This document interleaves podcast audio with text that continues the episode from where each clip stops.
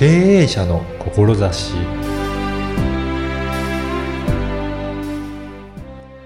こんにちは、小ラボの岡田です。チャレンジしてみたいと思っても、どのようにチャレンジすればいいのか困ってしまうことありませんか？今回はチャレンジする道筋を示すために、プラットフォームを開発されている経営者にインタビューしました。まずはインタビューをお聞きください。本日は教育プラットフォームを立ち上げられている根本祐樹さんにお話を伺いたいと思います。根本さん、よろしくお願いします。よろしくお願いします。教育プラットフォームということなんですけど、はい、具体的にはどういったことをされているのか、まず事業の内容についてお伺いいただけるでしょうか。はい。教育プラットフォームっていうとすごい抽象的にはなってしまうんですけども、今、進めていることとしましては、いわゆるいろいろとチャレンジしたい人とか、はい、あとはこれからこういうことをやりたいみたいな人ってすごいたくさんいると思うんですね。うん、そういう人たちに向けて、実際そういう活躍をしている人たちに動画のインタビューをして、はい、それをサイト上に載せていって、はい、うまくコンテンツを分けて、うんうん、いろんな方々が見れるように仕組み作りをしているところでございます。そういったプラットフォームを立ち上げていて、はい、じゃあそこのチャンネル、プラットフォームに行くと、はい、いろんな方のインタビュー番組を聞けて、はい、それで自分のこれからのチャレンジに対して、参考にすることが可能になるということですかね。はい、もうおっしゃる通りですね。そうなんですね、はい。具体的にはどういったインタビュー内容とか、はい、もうすでにアイデアとかあるんでしょうか？はい。アイデアは結構たくさん、無数にあるんですけども、はい、実際に今動いているところは、具体的に言うと、社長×学生みたいなところをテーマに、動画作成は進めておりますね。そうなんですか。社長と学生さんが、あれですか、お話をされるんですか？そうですね。実際に、アポイントとか私たちの方で取るんですけども、はい、インタビューに行くのはもう学生に全てを任せて、はい、で、社長さんは、はい、もう学生に、うちの会社はこういう会社で、はい、こういう思いで立ち上げたんだよ、みたいなところを学生を通じてインタビューするという形で、じゃあ学生も今その会社どうなのかっていうのを聞きたいことがもうその場で聞けるっていうわけですかね。はい、そうです。その場で聞けます。で、ただただそれで、学生さんたちにあまり自由度を持たせすぎて、インタビューしてこいみたいな感じで言ってしまっても、戸惑ってしまいますし、なんか何を聞いていいかわからないみたいなところが多くあると思うので、なんかそこの学生さんへのインタビューの仕方とか、こういうことを聞いたらいいんじゃないかみたいなところの教育はこちらの方でしっかりと統一させていって、はい、で、ある程度その準備ができた段階で学生たちを派遣するみたいなイメージですね。じゃあやっぱりある程度そういったトレーニングもできるので、はい、インタビュー突然って言われても、いけるような体制には整ってるっていうことなんですね。はい、そうです。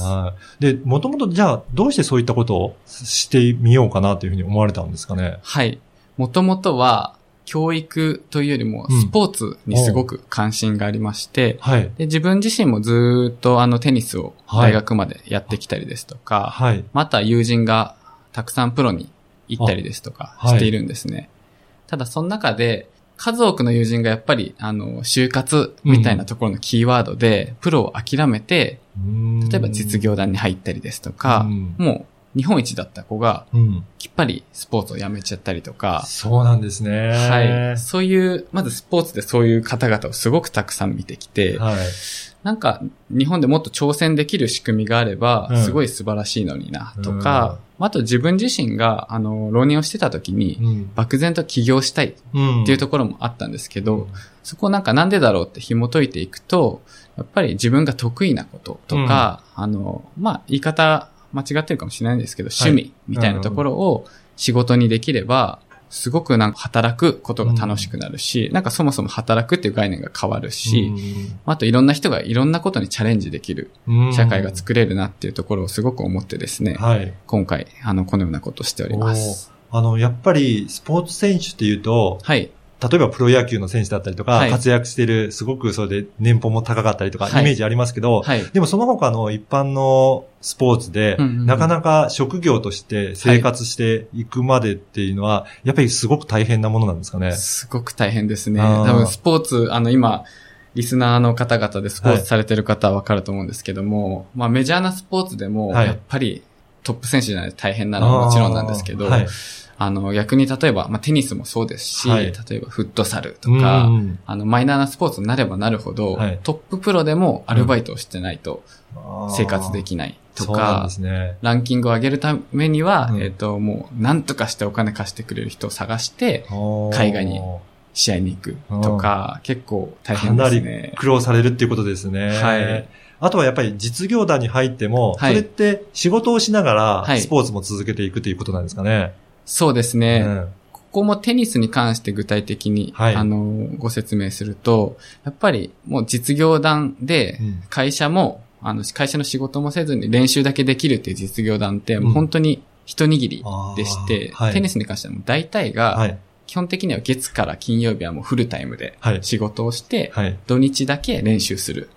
とかいう仕組みなので、やっぱりそうなってくると、はい、どうしてもプロの選手たちにも練習量で劣ってしまいますし、うん、やっぱり普段7日のうち5日間社会人なので、そうですね、どうしてもそこでモチベーションを維持して、うんうん、それでも勝ち続けるんだっていう人って、そこもまた一握りになっちゃうので、うん、やっぱ環境が人を作るっていうのはあると思うので、はい、そこがそうですね。やっぱりそうやってね、第一線で活躍するっていうのは相当苦労があるっていうことなんですね。そうですね。じゃあそこの部分で、うん、じゃあこの教育プラットフォームを立ち上げて、はい、どういった活用の仕方されていただけるといいですかね。そこで申し上げますと、うん、まあ今、プロっていう話になっちゃったので、うん、なんかすごい壮大な、はい、恵まれたセンスのある方々みたいなイメージになっちゃうと思うんですけども、うん、なんか、もっともっと敷居は低くてですね、はい、例えば、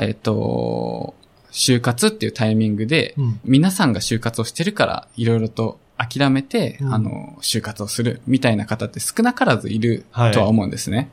で、なんかそういったところも、就活をする前に、うん、なんかもっとやりたいことにチャレンジできるんじゃないかとか、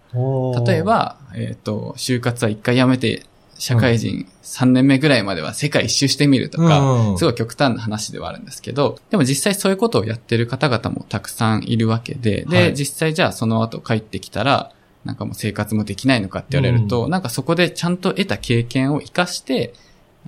生活をしっかりとして、活躍しているみたいな方ってたくさん世の中にはいるんですよね。うん、なのでそういう人たちがいるっていうのをまずその動画プラットフォーム、教育プラットフォームで、はい、人の経験を自分の経験にするじゃないですけど、いうところの提供ができたらなと思ってます。うん、確かにそうですよね。そこでこれしかできないと思って、はい、普通に会社員行って勤めることしか知らなければ、はい、もうそれ夢を諦めて行く人も多いと思うんですけど、はい、でも先輩方でそういったチャレンジをしている方、はい、そういったお話を聞けるだけで、はい、あ、そういった道も残されてるんだっていうのが分かると、はい、やっぱりチャレンジすることもできますよね。はい、本当にそれは心から思いますね。なのですごい、なんか持論なんですけど、うん、人はなんか環境が全てだと思っていて、はい、で、それだけ言うとなんかすごいネガティブに感じてはしまうんですけど、ただ環境を作るのも自分だと思うんですね。なので例えば起業家になりたかったら、はい、起業家がいっぱいいる環境にいれば、世間で言うと起業ってやっぱりなんかリスク高いし危ないし、やめときなよって言われる方がやっぱ大多数の中、その中、起業家がたくさんいる環境の中にいれば、それが当たり前になりますし、はい、それってなんかプロのスポーツ選手もそうだし、やっぱ強豪校にいれば強豪校の考え方になるとか、うんうん、東大にいれば東大の考え方になるみたいなところと近いと思ってるので、なんかそれを、まあ、経験力みたいな形で、この教育プラットフォームで、うん、提供して、一人でも多くチャレンジする人が増えればなと、まあ、自分も含めて思ってますね。はい、では、この番組は経営者の志という番組なんですが、はい、これからやっぱり起業して経営したいとか、はい、あとは今経営者なんだけど、なかなかうまくいっていないという人もいると思うんですが、はい、根本さんはどういったところを一番大切にして、はい、この事業立ち上げをやっていただいたんでしょうかね。はい、ここで一番大事にしているのは、すごいシンプルになっちゃうんですけども、まずは自分がその体現者であるっていうところは強く思っていて、はい、で、このサイトで言うと、先ほどの言葉を使うと、まあ、趣味、特技みたいなところを仕事にする。はい、うん、で、実際にマネタイズもして生活していくみたいなところを、まず自分が主体的に、うん、そしてなんか苦しんでとかじゃなくて、うん、楽しんでできていることがすごい大事だなと思っていて、うん、で、それを、実際に体現している方ってたくさんいらっしゃるので、はい、自分だけでなくて、その自分の周りのそういう方々も、うん、いろんなところで活躍されているそういう方々も、ご協力いただいて、うん、相場として、うん、今からいろんなことにチャレンジしたい方々に勇気を与えられればなと思っています。そうですね。やっぱりそれを体現してるからこそ、しっかりと伝えられるところはありますよね。はい。うん、そうなんですよね。うん、なので、なんか、今の話で言うと、社長と学生みたいなキーワードになっちゃったんですけども、うん、これから全然そこって一つの、テーマでしかなくて、はい、例えば、小学生とか、中学生とか、例えば、老後の方とか、はい、もう、ターゲットっていうのは全く決めてなくて、世の中も存在している方々、すべての方々を対象に、コンテンツを作っていけたらな、ということは思ってます。はい。では、今後のことにちょっとお伺いしたいんですけど、はい、今後この、じゃあ、プラットフォームを、どういうふうに世の中に出していって、はい、まあ、皆さんに見ていただけるかという、そのあたりの計画をちょっと教えていただけるでしょうか。はい。こちらに関しては、うん、今、まさに、サイトを作成しておりまして、うん、はい。はい。で、一応、1月末の段階で、ベータ版という形で、うん、はい、まあ、いわゆる試作品みたいな形で世に出す予定ではいるんですけども、うん、正式版に関しては、2月中にリリースをして、一人でも多くの方々に届けられればなと思っております。うん、ぜひね、その頃にでもまたアクセスして、はいはい、どういった感じのサイトになるのかっていうのを皆さんにぜひご覧いただければなというふうに思っています。はい。はい。はい、本日は根本さんにお話を伺いました。どうもありがとうございました。ありがとうございました。いかがだったでしょうか。もともとテニスをされていた経験から、プロスポーツ選手を目指している方とお会いする機会が多くあったからこそ、素晴らしい選手なのにスポーツだけで生活することは難しい現状を目の当たりにして、何とかしたいという思いが強くなったそうです。そして好きなことを仕事に生かしたり、やってみたいことをチャレンジしてもらいたいという思いから、教育プラットフォームを立ち上げることになったそうです。確かにすでにチャレンジしている先輩たちの姿を見れば、どのような選択肢があるのかという新しい道も開けてくると感じました。チャレンジしたいと思える環境を作る。まずはご自身が体現者として行動して、これから幅広い世代の方にチャレンジしてもらえるコンテンツを提供したいとのことでした。また教育プラットフォームが完成した頃にお話を伺ってみたいと思います。あなたの思いを声で届けてみてはいかがでしょうか。ではまた次回。